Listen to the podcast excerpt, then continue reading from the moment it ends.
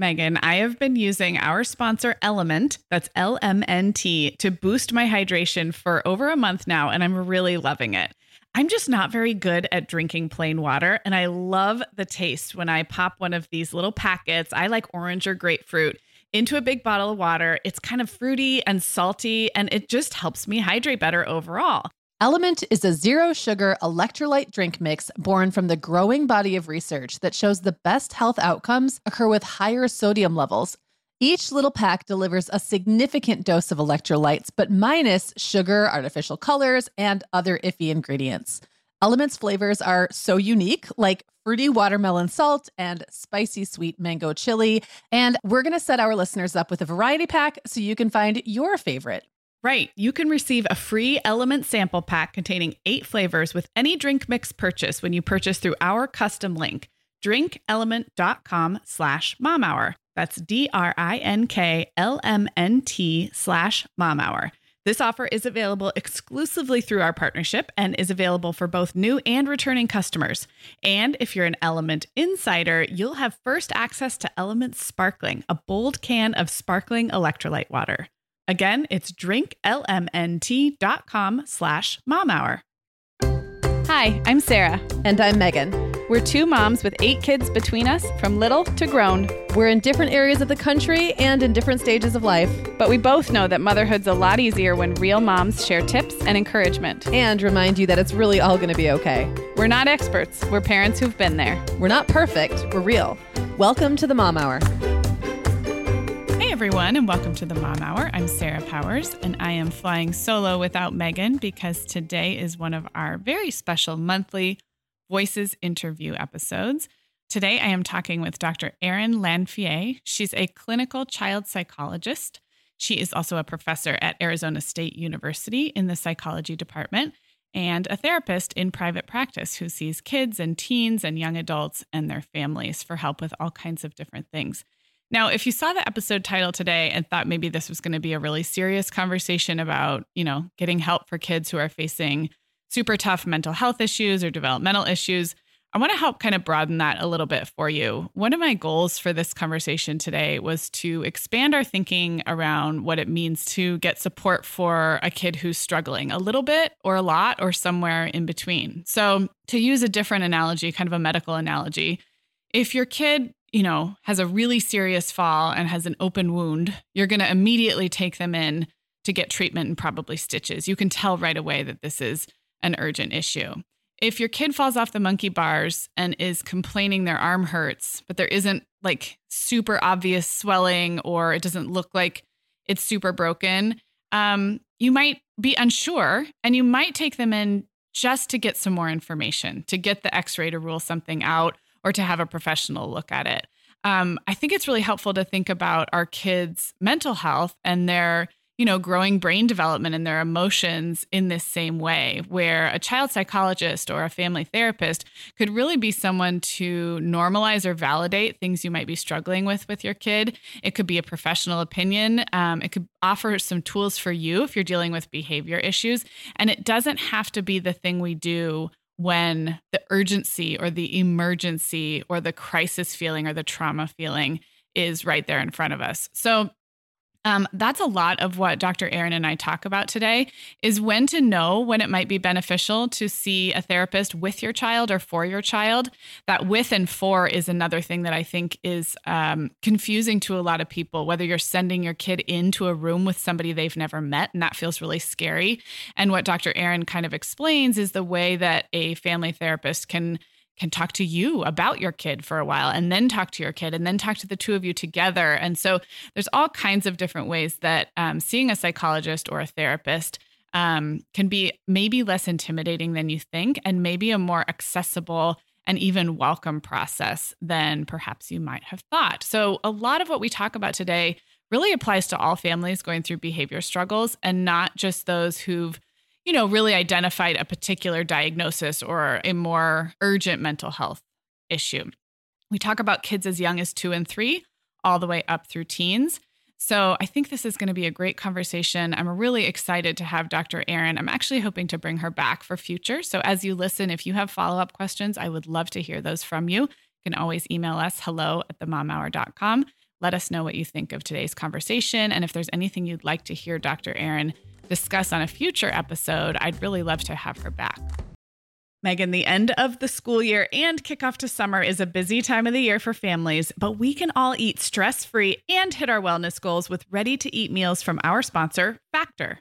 Factor's delicious meals are never frozen and can be ready to eat in just 2 minutes. You can pick from a weekly menu of 35 options, including popular choices like Calorie Smart, Protein Plus, and Keto. Plus, they have more than 60 add-ons like breakfast, lunch, snacks, and beverages to keep you fueled all day long. So our team was comparing notes recently on our favorite Factor meals, and Katie loved the herb-crusted chicken with mashed cauliflower and toasted almond green beans. I loved that one too.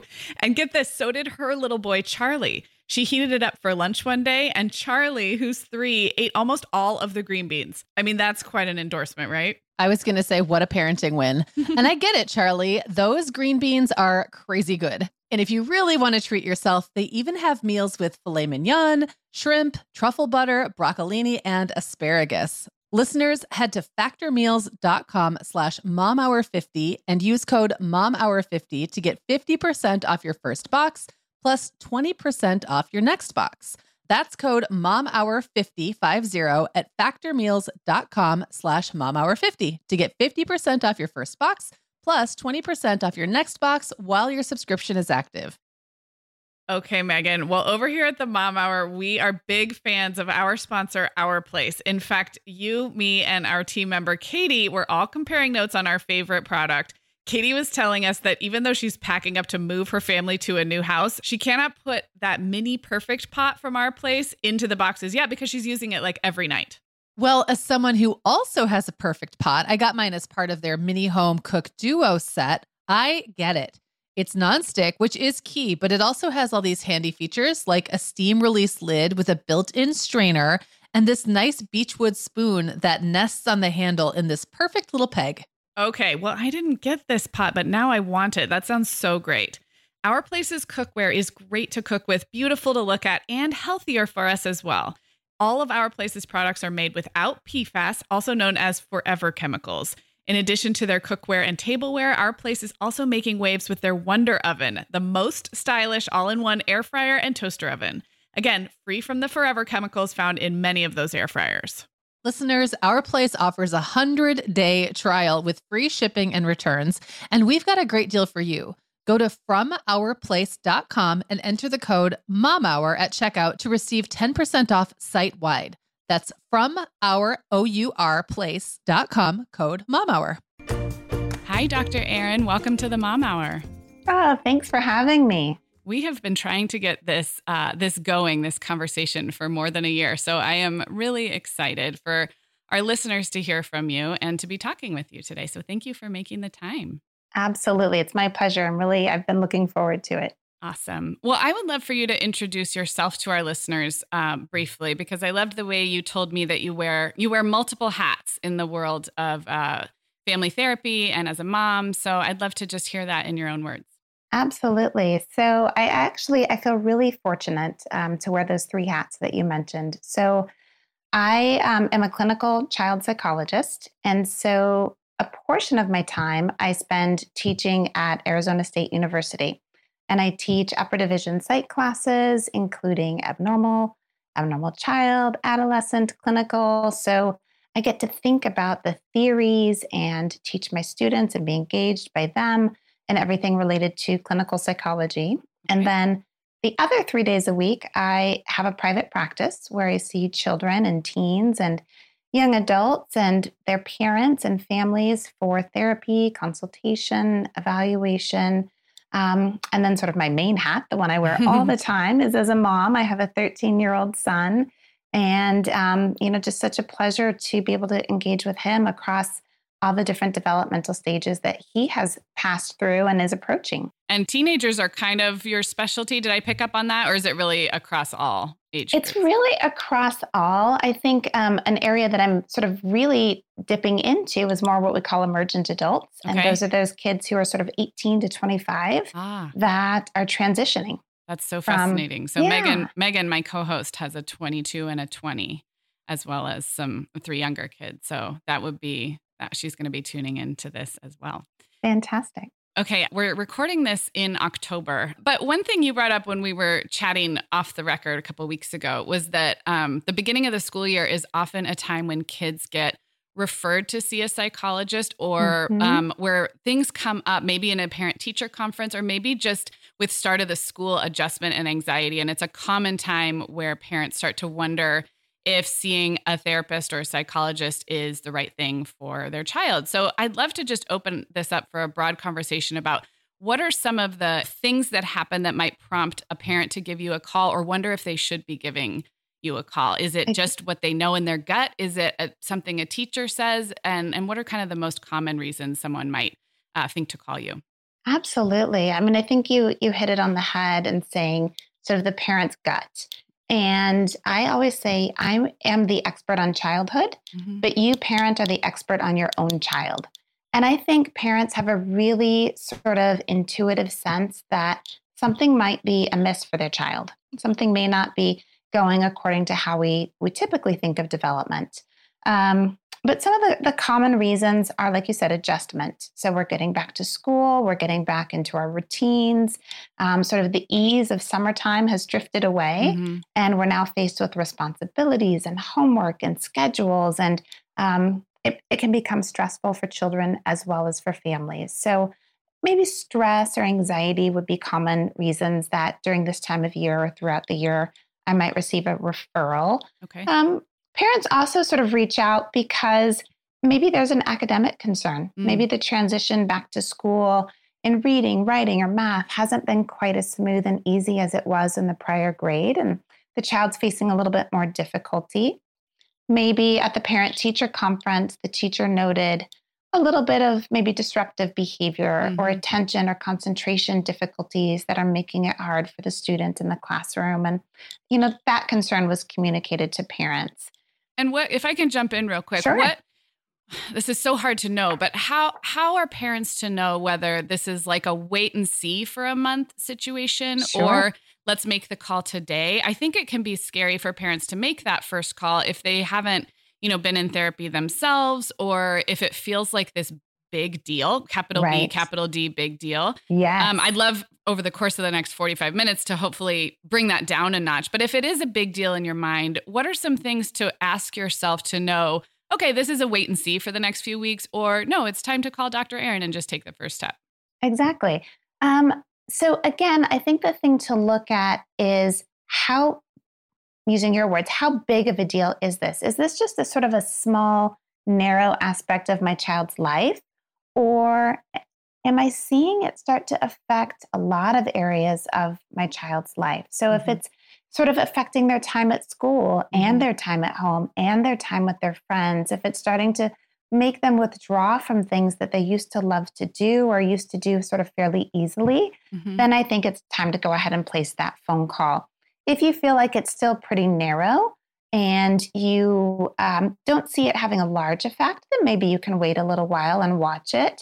Or if you'd like to try some things on your own, you feel like you haven't used all of your resources or you yourself haven't devoted kind of effort and time and attention to addressing this, then maybe you want to wait a few weeks, put that effort in and see what comes out before placing the phone call. I love that. I love that. There's no like obviously litmus test that's perfect. But I love what you said about it.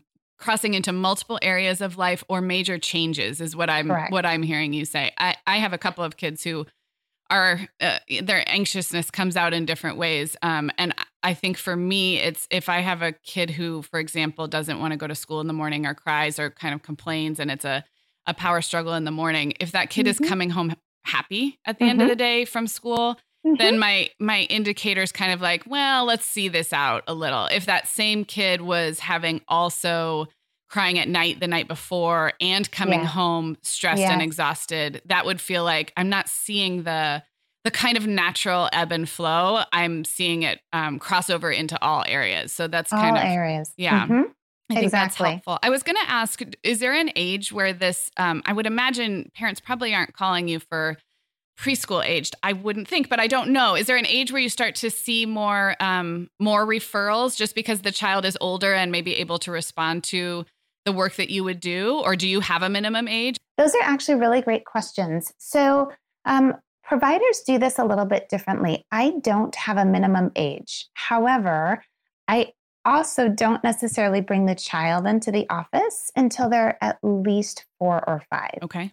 Some people who do more non-directive play therapy might bring in a preschooler. Okay. But for me, if a parent of a preschool-aged child is going to call, even a toddler, I just do parent consultation. Okay. So we just talk a little bit about the concerns that they're experiencing or the stressful transitions of maybe having a 2 or 3-year-old who's coming into their own voice and really loves that word no. And that's becoming a bit of a power struggle. But in general, we do tend to see more referrals of school-age children. Okay. So that kind of after 5-year-old age. Okay. That's really helpful. I wish I had known about that middle parent consultation ground when I had 4 and 5-year-olds. That was a really kindergarten, especially was a really tough transition year for 2 of my kids. And I think I really could have benefited from that, even if they were able to kind of weather most of the storms without needing an office appointment. So I think that's so helpful to know that that's one of the things that you offer. And I would assume you're not the only one that's a kind of a middle level.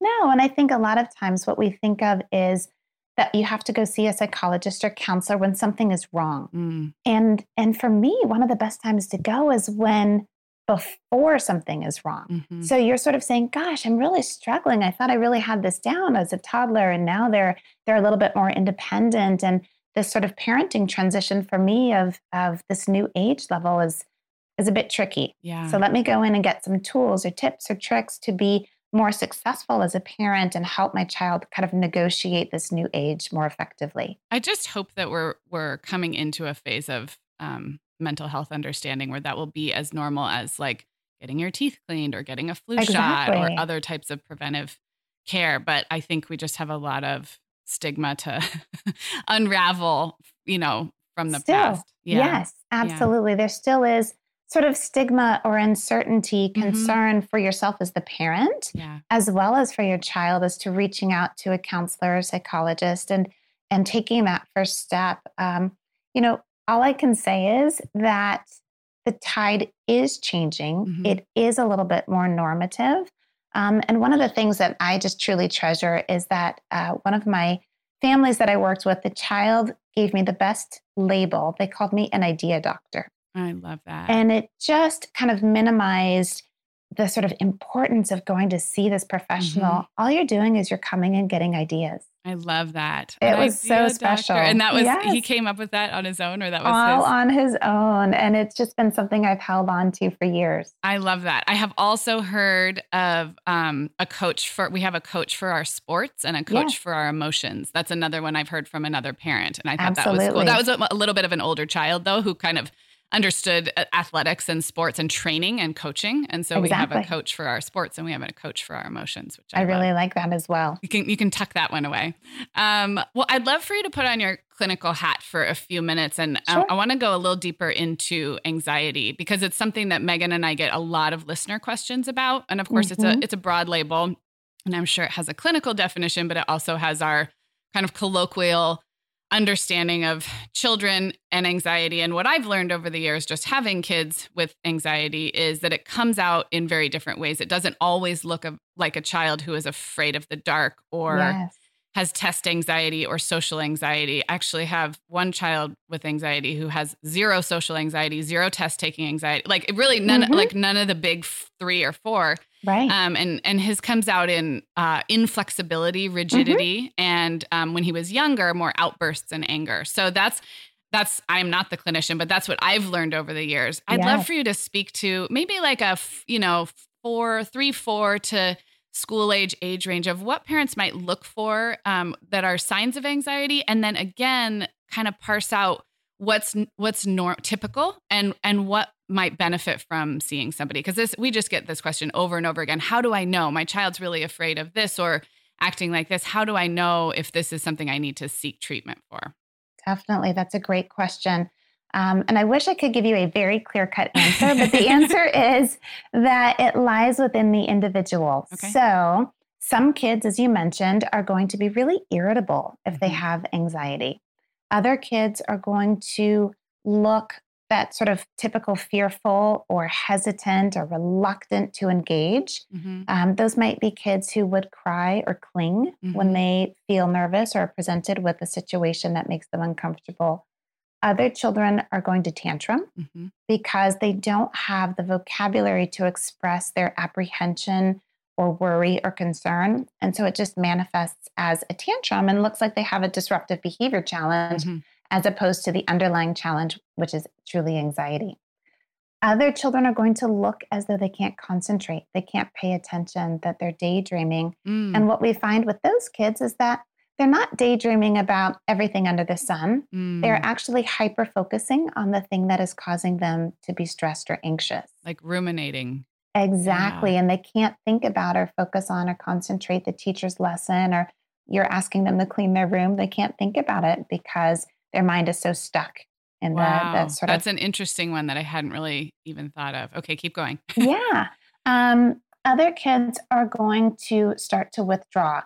So you may see them pull away from their friends. You may see them not want to go to birthday parties and do those things that we would normally think they would find as fun mm-hmm. because they're feeling stressed. So sleepovers might be one that you mm. start to see them withdraw from.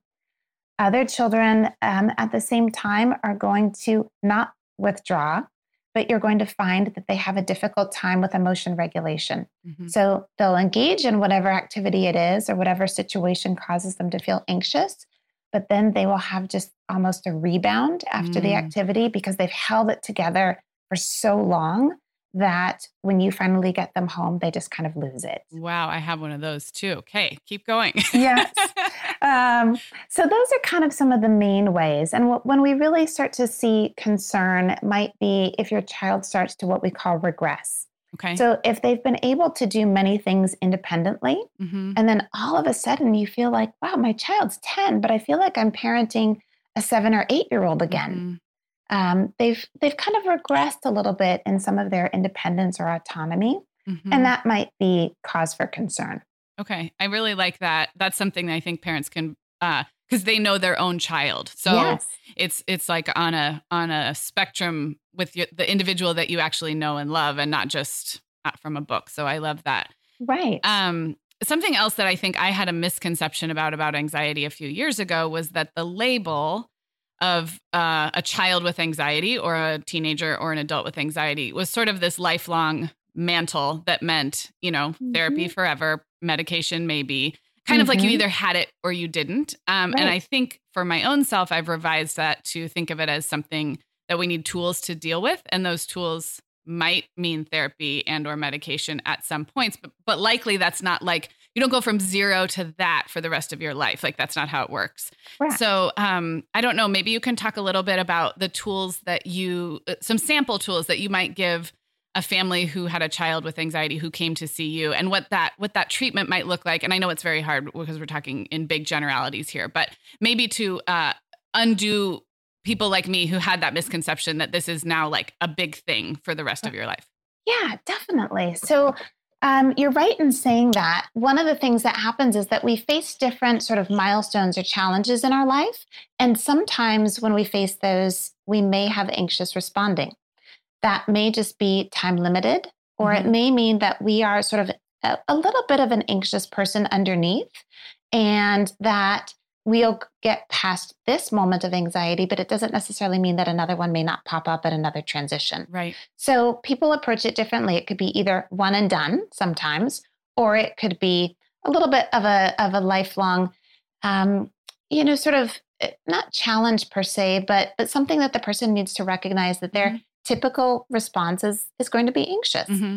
In which case we do provide skills, and they vary across the board from sort of basic physiological regulation. So mm-hmm. anxiety comes with a lot of, maybe stomach aches or headaches or just kind of feeling crummy mm-hmm. for kids. And so we might help those kids with deep breathing exercises or exercises to sort of calm themselves at a biological level, like progressive muscle relaxation. And usually when I teach those strategies to the child, I also teach it to the parents mm-hmm. because you as mom or dad are the person right there sort of helping the child through that anxious period. Sometimes we also teach sort of what we call self-efficacy. And this is basically a big idea that means that the child has a sense that they can manage or control or take care of themselves in certain situations. Mm-hmm. And when we feel like we have that ability to take care of ourselves, it reduces anxiety. So basically, age-appropriate independent skills might be something that we help teach the child and facilitate within them so they don't have to feel so anxious in every setting or situation. I love that. And it's something we've talked about and done interviews about, and both Megan and I are passionate about that. I've never really connected it as almost like a protective shield around anxiety, though. We've talked about it in terms of feeling independent and raising independent kids and all that's good about that. And I've never really thought about it as connected to anxiety. That's really powerful. Absolutely. Because if you know that you have the capability of being self-efficacious and taking care of yourself and advocating for yourself, going up to ask the attendant at a restaurant for an extra packet of ketchup doesn't present anxiety to you. Yes. So it's a really neat construct that is related to something that we might do therapeutically. The other sort of big thing that we do is changing what we call maladaptive cognitions. And this basically is the idea that a child will often start worrying about something very small, like a spelling test, or even one word on a spelling test. And then that blossoms into the whole test. And then that blossoms into language arts. Mm-hmm. And then that blossoms into the whole school day. And then that blossoms into school.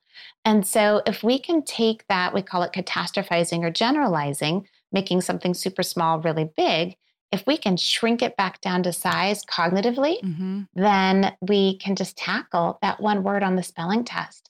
And then it's not so big of a thing that we have to face. Mm-hmm. So that was another strategy that we use, is to helping shift some of those ways of thinking or cognitions that make our anxiety a little bit worse. Well, I love everything you just said, because they all are things that once parents were educated and maybe spent some sessions with you and their child, they're things that we can all practice in our own homes, whether we have anxious children or not, whether we're experiencing anxiety ourselves or not. And it's not... it's something you could do with siblings. It's not, it's the particularly anxious child doesn't necessarily need to be singled out if we're all doing deep breathing exercises, or we're all, getting self-efficacy as we learn to take care of ourselves. Do you know what I mean? It's the whole family can benefit. So that was so helpful. Oh, good. Anything else about, I'm thinking especially of our youngest anxious kids. Are there particular ages that you hear from parents where fears, we're recording this before Halloween, it'll air after Halloween, but I remember that the Halloween related fears with my preschoolers. Preschoolers seem to have a lot of, monster and bad guy fears. We hear a lot about that. Is anything different about what you just said for those little guys? Is that, or maybe just normalize that phase for us so that we don't have so many parents calling you when it truly is just kind of that normal developmental phase? And I think you just said it perfectly. That is normative. So we find that although the number of anxieties or worries may actually increase with age, the number of fears decreases. Oh, interesting. So it is interesting. So when we're little, we have no conceptualization of how the world works. Right. So for example, a preschooler, especially, I always say that some of those big kind of commercial toilets, they may actually think that they're going to get flushed down, because there's no sort of experience base for them that, no, I actually won't fit down the toilet. I won't get flushed down. It is completely normative for them to fear Halloween, for them to fear the dark, for them to fear monsters, for them to fear bad guys, for them to fear even Santa Claus. You would be surprised the number of little ones I have who are concerned about someone being able to enter their home.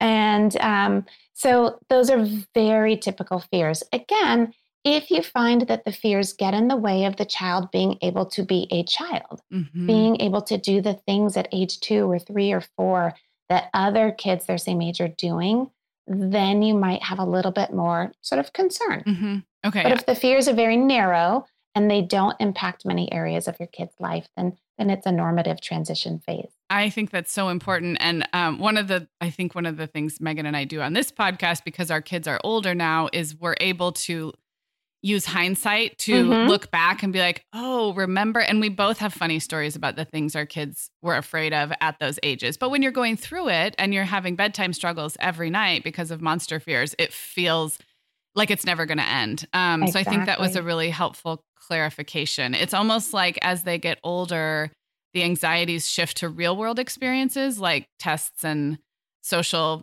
things and sleepovers. But those, like the things that make us smile, like toilets, and my sister was afraid of doorknobs when she was little. Like there's all these yes. funny, you know, funny little things that is more typical. So interesting. It is typical. And the only thing that I might sort of add to that is as you normalize it for your child, just sort of also don't totally buy into their fears. So my son, when he was little, used to be afraid of going out into the garage to get something that he wanted. Mm-hmm.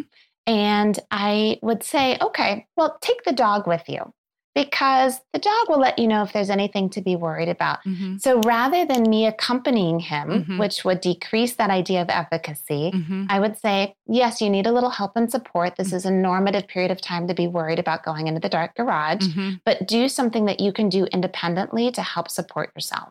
I love that. I love that. I had another therapist tell me one time to just see if you can get them to right at the edge of comfortable and uncomfortable instead of mm-hmm. saying, you're going to go out in the garage and get it, and it's going to be fine. I promise, you know, yes. and sort of push them in. But if there's a way where they feel a little bit nervous and yet when they're through it, feel like they accomplished something. So finding that, and for every child and every fear, that's so different, but it might look like I'm going to stay with you in your room after we turn the lights off for, you know, one song, and then I'm going to be right outside the door. It's all of these like sort of baby steps. And that's what I'm hearing you say, not completely accommodate them, but also not push them off the deep end. Exactly. Very much so. And give them time limited. So one of a child that I was recently working with was a little bit afraid of the dark. They had seen something on TV that caused them to feel nervous about mm-hmm. going to bed. And so we said, I bet that if you put they have those little micro mini lights now mm-hmm. that are sort yes. of like, yes. Like fairy lights kind of. Exactly. Yeah. Very much. I said, I think we might need a string of fairy lights for about 2 weeks. And I bet after the end of that 2 weeks, you probably won't need those fairy lights anymore. I love that. And so you just give them a little bit of a boost, uh-huh. but not a crutch. I love that. A boost, not a crutch. Okay, Megan, like many of our listeners, I'm sure, I've been doing some spring cleaning in my closet lately, and it always feels so good to get rid of clothes I'm not wearing, things that don't fit or that aren't my style anymore. But you know what I realized? All of my Vionic shoes are always in the keep pile. They just tick all the boxes. They're cute, comfy, high quality. They last forever. And I love growing my Vionic collection, especially with the latest styles from their Vionic Vitals collection. The Vionic Vitals collection offers daily wear styles designed for elegance, comfort, and versatility. We both love the Uptown Loafer, which collapses flat, so it's perfect for travel. The Chardonnay-heeled sandal, which I know you love, Sarah. The Walk 23 classic sneaker, which our team member Katie gets compliments on all the time. And the Willa slip-on flat, one of my favorites, which comes in 12 colors for any outfit. Yeah, I need to get the Willa slip-on flat. That's next on my list. Well, listeners, if you're ready to try the shoes we're always raving about, use code TheMomHour15 at checkout for 15% off your entire order at VionicShoes.com when you log into your account. That's one-time use only. Vionic Shoes, wearable well-being for your feet. Sarah, our sponsor, Hiya Health, makes a kid's daily multivitamin that parents can feel great about giving their kids because they have no added sugars or dyes. And our kids who have tried Hiya vitamins have loved them. Which is important, right? Because what good is a bottle of vitamins that your kid won't take? Hiya was founded by two dads who didn't like the ingredients label on some of the popular children's vitamins they were seeing on store shelves, so they got to work developing a formula that would help fill the most common nutrient gaps in modern kids' diets. Hiya's Chewable Kids Vitamin is made with a blend of 12 organic fruits and vegetables and then supercharged with 15 essential vitamins and minerals. They're also vegan, dairy-free, allergy-free, gelatin-free, and nut-free. Hiya manufactures their vitamins right here in the USA with globally sourced ingredients, and then they ship their chewable vitamins directly to your door on a pediatrician-recommended schedule. We've worked out a special deal with Hiya for their best-selling children's vitamin. You're going to get 50% off your first order. To claim this deal, go to hiyahealth.com/momhour. This deal's not available on their regular website. Go to hiyahealth.com/momhour and get your kids the full body nourishment they need to grow into healthy adults. Okay, I'm back with Dr. Erin, and I think we've made a great case for why it can be a wonderful thing to have a child psychologist or a family therapist in your back pocket as a tool for kids either with anxiety or other issues going on. But one of the things is that when you've never done something, it feels overwhelming as a parent and as a child. And I think one of the things I'd love to do is get really specific about what it's like to make that first phone call and then to set up an appointment and what to expect. So I'm going to start us just chronologically with how do you know who to call? Is there, are there designations like you are, you know, a doctor, you have a doctorate in child psychology? Are there, I know there are marriage and family therapists. Is there a way to know who to call, or is it just like, let's just find somebody and start there so we can get over the hump? Right. No, those are great questions. So I think that you should start at a place of comfort for you. Okay. And that's generally for most parents, it's their pediatrician. Okay. And go to your child's pediatrician. You don't even have to necessarily make an appointment, but the office is going to have a list of referrals for mental health care. Okay. People that your pediatrician has already worked with, trusts, has a relationship with, in case there ever needs to be back and forth between your child's healthcare provider and a mental health care provider. Okay. So I always say start with your pediatrician. You can also start if you trust your school psychologist or school counselor. Okay. They may be a great starting point and also have a list of referrals that you might value in your community. Okay. So those are two really good starting points in addition to your insurance coverage. Yeah, that was where I was going next. Yeah, so go for it. Sure. So some families need sort of that copay or financial assistance in order to be able to see a therapist or counselor. So you would call your insurance provider and see who is paneled with them. Okay. And that paneled person has a relationship with the insurance and would be able to give you a reduced rate for your services. Okay. So those would be three places that I would begin with. Okay. Once you've narrowed it down, I would say make some phone calls. Yeah. And that's where I was going next too. So let's talk about that first phone call. Who's likely to answer the phone and what, like something as someone who likes to prepare, I'm sure you can tell about me. I get hung up on things like, is this going to be a long conversation? Am I going to need to talk about my kid? Or is this just setting up an appointment? Like what to expect on that first phone call? Totally varies. So if you were to call my office, for example, most of the time families would leave a message on the answering service, and you should know that the answering service is completely confidential. So you can leave there any length or detail of message that you like, because it's only going to be heard by the provider or their sort of approved proxy. Maybe they have a receptionist who might listen to some of the answering service messages. Okay. So from my practice, you leave your message, I phone you back directly because I'm an independent practice. If you were to call a group practice, for example, you would probably get a receptionist, and that person would potentially do an intake. They might ask your name, your child's age, date of birth, the reason that you're calling. They might gather information about your insurance if the practice accepts insurance, and then they would connect you to a provider. So you're either going to go straight to the person who you will be seeing in the office, or you may go through the intake coordinator. And at that point, are you making an appointment for a first session, or are you still sort of in this paperwork intake process? So you are probably making an appointment for your first session. And depending upon how the practice works, so in my practice, for example, I always see the parent or parents first.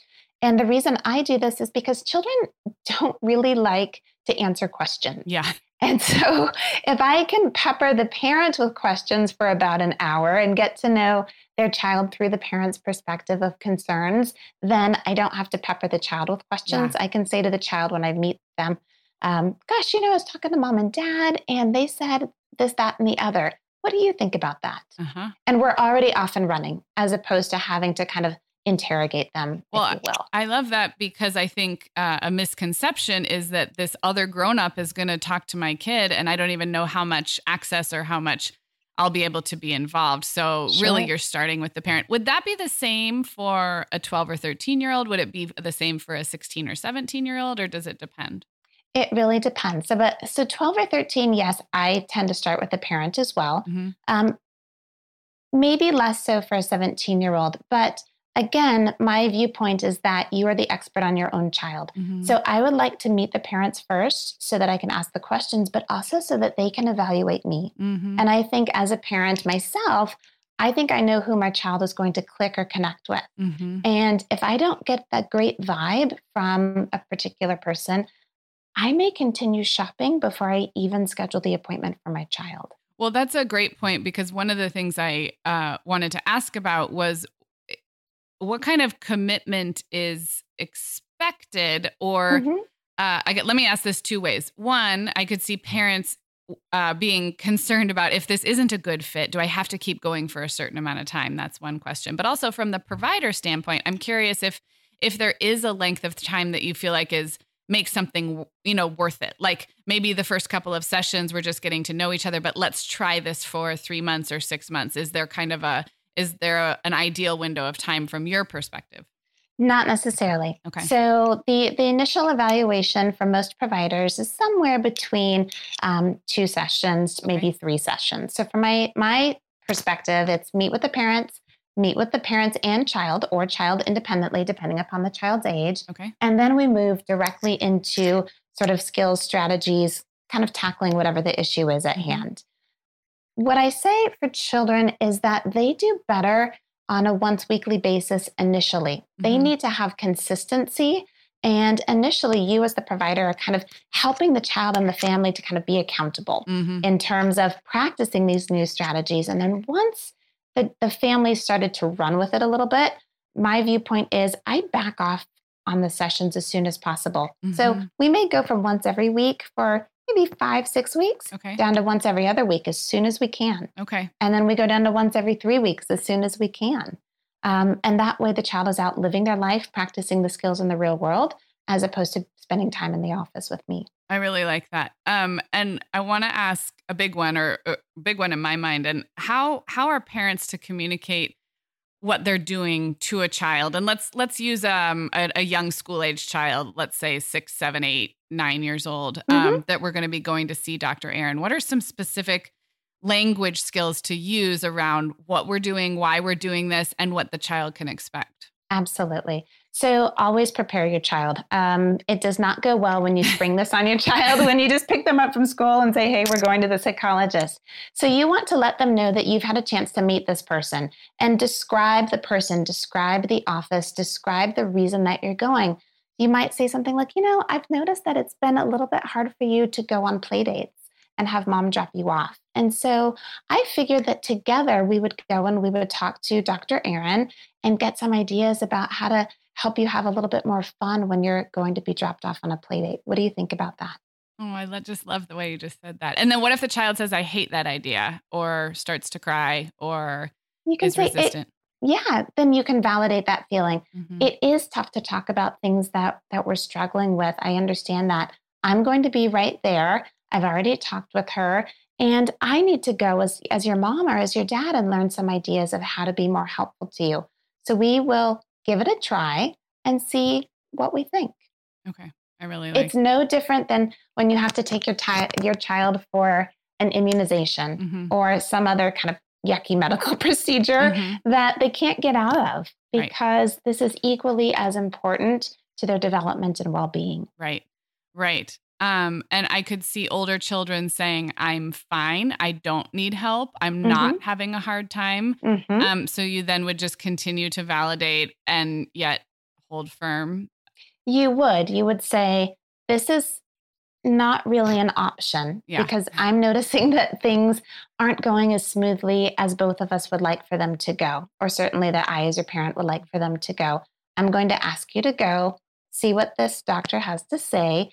And if after a couple sessions, you really feel that very strongly, we can evaluate how we're going to approach it going forward. Okay. I really like that. I wanted to push toward those, the more mm-hmm. resistant ones as well, because it is hard. You want it to be collaborative and, go in willingly, but I'm sure, especially as kids get older, that there are kids who say, well, you're wrong, mom. I'm fine. I don't need this. Well, and actually I would love for a parent to walk into the office with their child who has their arms crossed and the hood up on their hoodie and say, we had a really hard time getting here. So-and-so didn't think that they needed to come, and then trust the professional to do their job. Yeah. To either understand why was it that you didn't want to come. It seems like you have a really different opinion on this issue than your parent does. I want to understand your viewpoint. And before you know it, your child is talking usually. I love that. I love all of that. It was just so great. So we talked a little bit about the comfort of having parents have access to you beforehand, which I think is so wonderful. Let's talk a little bit about, as you move through sessions, what kind of dialogue is happening without the child? So now you've met with the parents and the child on their own. Are you able to give feedback, you know, throughout the process of here's where he's doing really well, or, I mean, you don't really have confidentiality issues when it's a child, right? It's different than. Well, so you do have confidentiality issues. Yep. So what most psychologists adhere to is the idea that whoever is in the office with them has confidentiality with them. Okay. And so what I explain to all the families who come to see me is that very fact. And I say, hey, listen, you know, child, Johnny, if you're comfortable, why don't we kick mom and dad out to the waiting room and you and I can chat together a little bit. Now, clearly the parent has understood that this is part of the process before I say that. So during that initial parent session, we go over confidentiality, that sometimes for children to have an outside perspective, someone that they think is really just in their corner that they can open up to, they need to know that I'm not going to tell mom and dad everything. Okay. And so there is a level of confidentiality and a level of trust between the parent, the child, and the provider, such that if in fact your child is in danger of hurting themselves, being hurt, hurting somebody else, that's a deal breaker to confidentiality. And the clinician usually tells the child first, you know, gosh, that's one that's kind of tough. We need to bring mom and dad on board for that one because it's their job to help keep you safe. Less than that, general feedback is provided to parents. We talked a lot about friends today. We talked a lot about how difficult it is to focus at school. We talked about some of the anxieties that your child is experiencing today. You get general feedback as a parent, not necessarily specific feedback. However, if in fact there's a tool or strategy that you've taught the child, I generally have the parent learn it, like I said, at the same time. I was wondering about that. So if it's more supportive, what we might call supportive psychotherapy, then you provide the general feedback. If we're really targeting a specific treatment issue, parents are actively involved from my perspective. Okay. And might that look like some time one-on-one with the child in your office and then bring the parent in to talk through, you know, strategies or a tool that you're sending home or something like that? Like half and half kind of? Absolutely. Sometimes it's half and half. Sometimes it's a third. So I might do everyone all together, child by themselves, parent by themselves. And I say, when you come to the office, be prepared to play musical chairs because I'm not exactly sure who is going to be in with me and for what period of time during the session. We use it as the way the family needs it. Okay. That's so, you describe a process that's much more dynamic and fluid than I think a lot of people imagine, and much more just adaptable to the situation, which I think is comforting. I'm curious about the younger end of the patients that you see. So those, like you said, the school age, but little guys, is there play involved or fun? Like, what are some ways you engage a younger child that maybe are different from what we picture when we picture traditional therapy? So children are not sort of designed to sit and talk to you for an hour. That's what I'm getting at. They're just not. And so I have in my office a certain set of toys. Again, you're not coming to see the person to play. So play is simply a tool that we use to engage in the process of work that has to be done. So we may play a game just to distract ourselves. And while we're talking, we're playing that game, or maybe we're coloring, or maybe we're using a whiteboard to draw out what it is that we're trying to understand. So there is active engagement with our younger children during the session.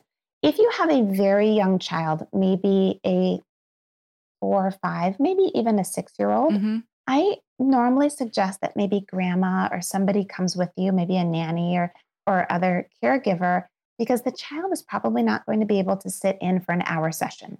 Oh, I see what you're saying. So have them come in for maybe as long as they can attend. Sometimes it's as short as 15 minutes. Sometimes it's half an hour or even 45 minutes. And then they can go sit in the waiting room with the care provider that you brought with you. That makes a lot of sense.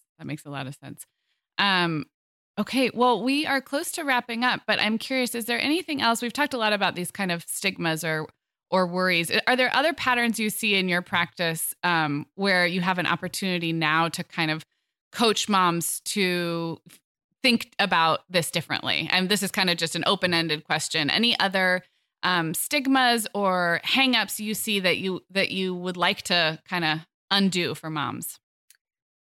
I think the biggest one is that as a parent, your child does not come with a handbook. Mm-hmm. There is just no handbook for how to do this correctly.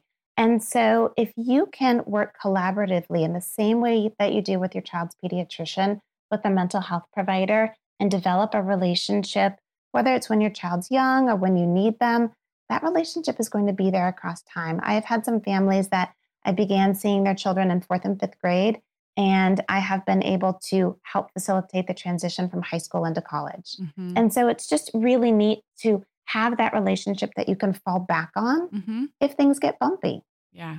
No. And so I think that's probably my biggest point of advice. I love that. And hopefully we have moms listening from all over the country. Is there, we talked about starting with insurance, starting with your pediatrician. Is there anything else to look for, letters at the end of your name or a particular affiliation? I know sometimes people like to do that. Is there anything else when we've got people all over the country that gives a kind of language of what to Sure. look for? So if you're looking for someone who's more at the doctoral level, if you want to be able to say, gosh, we're going to go see Dr. So-and-so, uh-huh. you'd be looking for a PhD or a PsyD. Both of those individuals would be a clinical or counseling psychologist. They would be a doctor, and they've gone through, at a minimum 6 years of school in order to be able to do this beyond college. So, mm-hmm. I always say I went to 23rd or 24th grade is what I tell kids. But you might also see a social worker, a licensed clinical social worker, or a master's of social work. You may also end up seeing a licensed professional counselor. Uh-huh. Anyone who has experience with children who you feel that you connect with, mm-hmm. who fits the sort of demands of your family in terms of price point, mm-hmm. location, hours of availability, sort of the philosophy that they have in working with children and families is going to be a help. There's not a right or a wrong choice. I love what you said so much. I'm going to kind of repeat it, which is that anyone, regardless of the letters after their name, who fits with, and you said things like your schedule, your location, like Megan and I always come down to like, this has to work for you as a mom and as a family. And if the best, if the person with the fanciest degree is an hour and a half away, it's going to be really hard to make that happen. So I love, mm-hmm. That it might be the counselor down the street, and that might be a great place to start. And if it's a great fit, great. But that was helpful also to hear about the different designations and that the work inside sessions may look, similar or different, but it's not so much about the letters after their name. Okay. That's exactly. Well, Dr. Erin, in our podcast, we always say that we're going to link up anything we discussed today in the show notes at themomhour.com. If you think of any articles or resources or links, you don't have to mention them now, but our listeners know they can go to themomhour.com. And if you and I think of anything, we will link up additional resources there. And for those in the greater Phoenix area, I hope we can link up your practice as well. So people can find you if they want to. You are in what part of the Phoenix area are you in? So my practice is in the North Scottsdale area. Okay. Well, I used to live there as we've discussed, but not anymore. So thank you so much for being here. And my hope, and listeners, you'll have to let us know what you think, but my hope is that we can bring you back on occasion. And just like we went a little bit into anxiety today, do that same thing just periodically here on the Mom Hour with other topics, because I don't feel like I'm done talking to you. So. Oh, well, I appreciate it. It would be my pleasure. It's always a joy to share information with moms and help this parenting journey be a little bit smoother. So thank you for having me. We appreciate it so much. Thanks for listening, everybody. Just as a reminder, you can access all of our past episodes as well as the resources we discussed in today's show at themomhour.com. This was Voices, episode 42, and Megan and I will be back in your feed this Sunday with a More Than Mom episode, and again next Tuesday with one of our regular episodes. Thanks, everybody. Talk to you soon. Guess what, Megan? Over 10,000 teens are already using our sponsor, Erica, to help them unplug. That is amazing. Erica, that's Erica with a K, is the social media health app for teens that gives them the tools to unplug whenever they need to for improved health, study focus, sleep, and daily balance. It's so cool how this works to hide distracting apps from your phone at the touch of a button, keeping them out of sight and out of mind without deleting your data. Yeah, you know, teens really get that social media comes with risks, including addiction, and Erica helps them build healthy habits and self-regulation that will benefit them their whole lives. Tell your teens about Erica and save 20% on the Erica Family Plan with promo code TheMomHour. Go to erica.app and search for plans. That's Erica with a K, ERIKA.app, and use code TheMomHour to save 20%. Sarah, I have been having just the best time making my new podcast, The Teas Made. I launched back in November, and so far I've covered topics like staying warm on cold winter walks, nurturing creativity, how to be a great host, and even Nordic secrets to loving winter. Well, you know I am fan number one of The Teas Made. It's got such a cozy vibe, and it seems like you've really hit your stride in covering topics like wellness, self-care, comforting rituals and routines, and home and family life. Just look for The Teas Made with Megan Francis wherever you get your podcasts, or head to theteasmade.com to find all the episodes.